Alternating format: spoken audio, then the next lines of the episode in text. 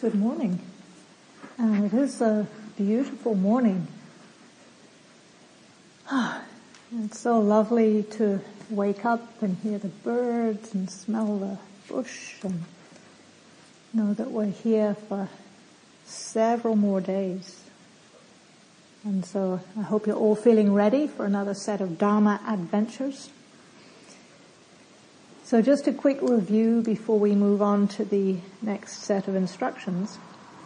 So far on the retreat, we've been developing a strong foundation of mindfulness of the body, mostly using the breath as our home base.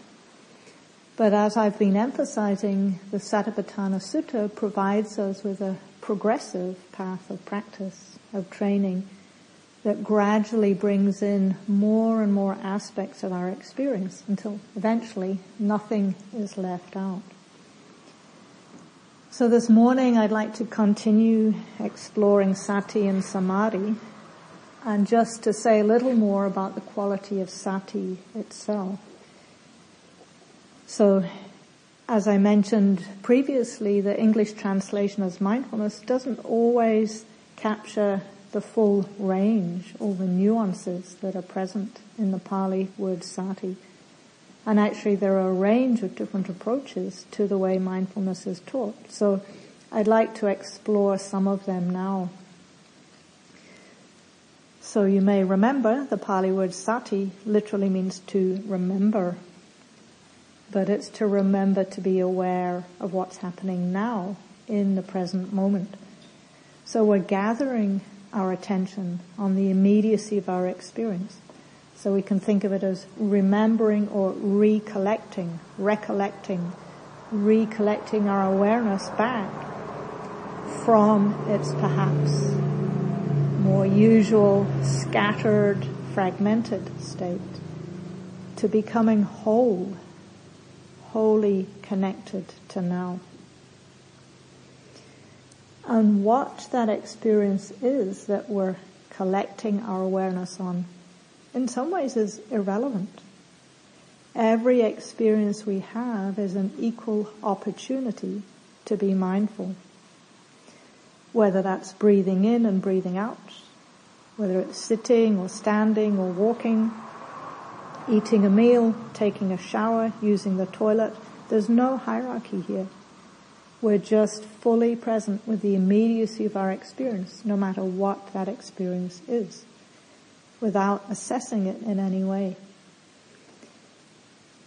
So one definition of mindfulness that the founding teachers of IMS, Joseph Goldstein and Sharon Salzberg use is mindfulness is being aware of what is going on as it actually arises not being lost in our conclusions or judgments about it, our fantasies of what it means, our hopes, our fears, our aversion. Rather, mindfulness helps us see nakedly and directly. This is what is happening right now. So notice in that definition how they refer to seeing, quote, nakedly and directly. So there's a flavor of intimacy there. And I mention this because sometimes people misunderstand mindfulness as being about somehow separating from experience, becoming distant or disconnected from it. And it's true that sometimes the language that mindfulness instructions are given in can inadvertently reinforce that sense of separation. So for example, we're instructed to focus on the breath or watch sensations or observe emotions or look at our thoughts. And this kind of language can reinforce a sense of someone who is witnessing, someone who is separate from experience and watching it remotely from a distance. And this is unfortunate because one of the key understandings, the insights that all of these trainings are pointing to is that there is not a separate, permanent self or identity to whom all experience is happening. It's a process.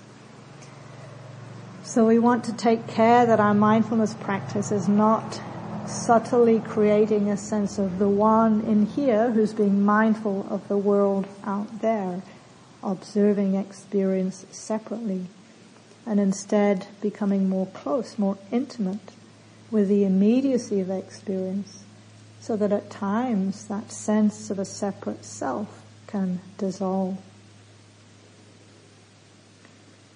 And again, when we are able to be fully present with our experience, we can start to experience that subtle pleasantness that I mentioned the other day that Bhikkhu Analayo likes to highlight in his very comprehensive teachings on the Satipatthana Sutta. So as mindfulness becomes stronger, we start to notice energetically how mindfulness feels more refreshing, more nourishing than when we're lost in thought, scattered, distracted, agitated, spaced out, disconnected, and so on. And strangely enough, we can even notice how even if what we're experiencing is subtly unpleasant, there can still be that very refined pleasantness, even of being present with the unpleasant because the part of the mind that's mindful is not engaged in that experience. It's aware of it. And there's a pleasantness there. And the more we can tune into that subtle pleasantness, the more the mind naturally wants to orient to that instead of distraction. So mindfulness is about remembering to be fully present with our experience in the moment, to know what we're doing as we're doing it and to know that we know. There's another nuance to mindfulness that's sometimes overlooked, and that's what is known as clear comprehension. And this is the Pali term sampajanyo. And in the texts, sati and sampajanyo are usually paired together, translated as mindfulness and clear comprehension. So this means being aware of the context of what we're doing so that our actions are appropriate. So it's this clear comprehension aspect of mindfulness that brings in the wisdom aspect. And I want to again emphasize that because sometimes maybe in more mainstream approaches to mindfulness, this clear comprehension, the wisdom aspect, isn't always present. And mindfulness is sometimes offered as just be present with your experience. Just be with it, just be with it. And I myself, I had the experience of doing a mindfulness course a few years ago where the instructor kept saying, just be with it, just be with it, just be with it. And eventually one of the people in the course almost exploded and said, I've been depressed for years. I am tired of just being with it. Isn't there anything else? And in this teaching, it's the wisdom that helps us to understand what is useful and to be supported and what is not so useful and to be released. And so remembering mindfulness is supported by the wisdom of discernment. What experiences and states are skillful, leading to freedom, what experiences and states are unskillful, leading away from freedom. So because there are all these different nuances to mindfulness, different teachers, different traditions highlight different aspects of sati. And so I know some of you here have uh, practiced in different approaches, used different techniques. Perhaps at times felt confused by what may seem to be contradictory instructions. But ultimately, all of them uh, have the same purpose, to bring awareness to what we're doing so we can develop insight, clear seeing into impermanence, unsatisfactoriness, not self. So no matter what approach to mindfulness we're using, if it's helping us to stay present and to know it more clearly, then we're on the right track. And in fact, we can use all these different approaches to mindfulness to our advantage. We can learn to apply the most appropriate style depending on what's happening in our practice in the moment. So in some ways what I'm offering here is like a set of tools in a toolbox or maybe a set of paints in an artist's palette.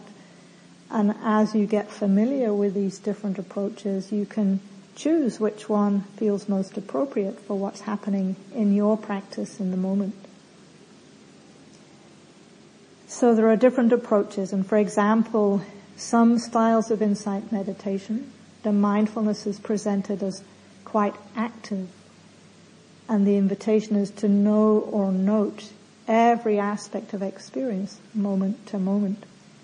Some of you have, um, have practiced like that, where it's almost like a computer game, and you have to shoot down each object that comes into awareness. Got it. Breath. Got it. Knee pain. Got it. Thought. Got it.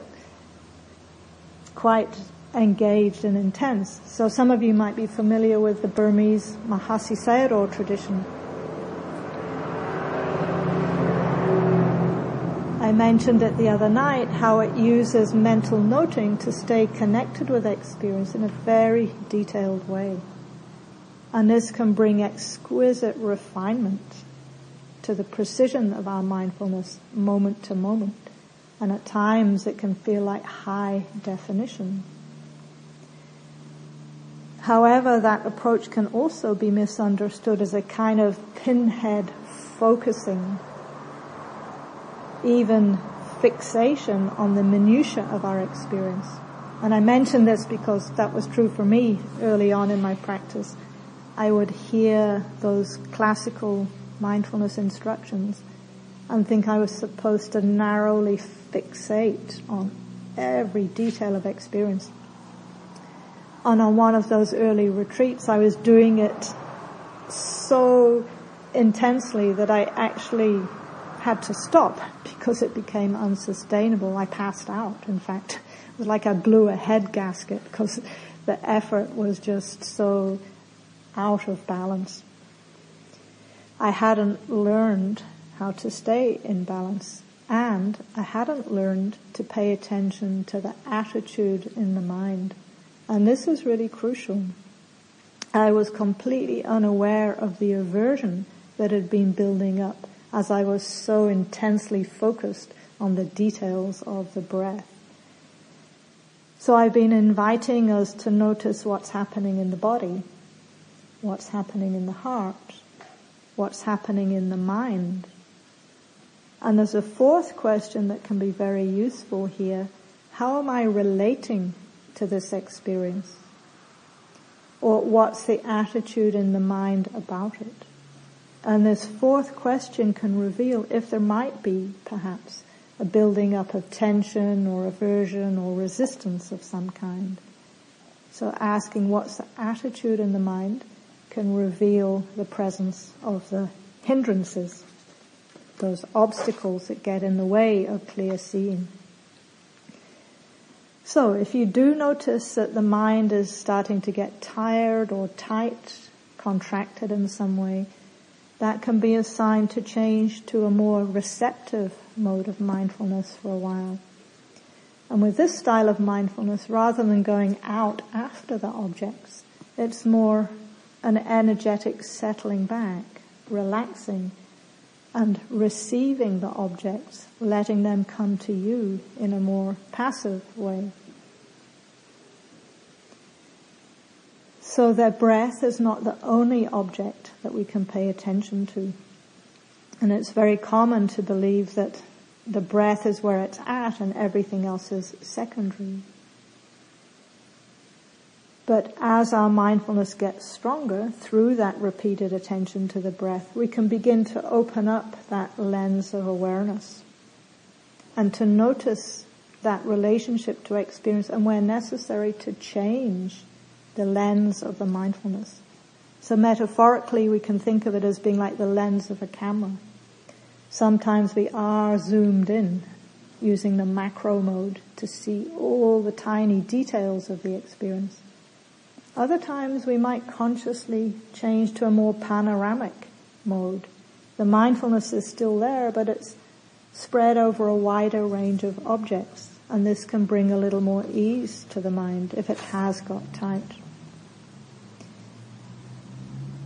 So this morning in the guided meditation, I'd like to move a little out from the hub of the wheel to start including some of the senses. In the Buddha's teachings, he talks about the six sense doors. And they're described as doors because it's where how we experience the world, how the world feels to come into us. So we have the eye door of seeing, the ear door of hearing, the body door of touching, the nose door of smelling, the tongue door of tasting. The mind is also a sense in the Buddha's teachings. So today I'd like to start exploring the sense door of hearing because this is a very powerful way of practicing that more receptive form of mindfulness. So after we've established our awareness on the experience of breathing and steadied the samadhi to some extent, I'll invite you just to begin to notice sound. And using sound as a so-called anchor can help the mind relax because unlike the breath, we don't have any control over sounds. All we can do is settle back and notice when they arise. And so when a sound does arise, you don't have to identify what the sound is. You don't have to work out what type of bird was making that call, but you can simply know or note hearing, hearing, hearing for as long as the sound lasts. At times it may seem there's no sound happening, so then you can simply know or note silence. And if at any time you get lost or confused, again, we can simply begin again by coming back to the breath.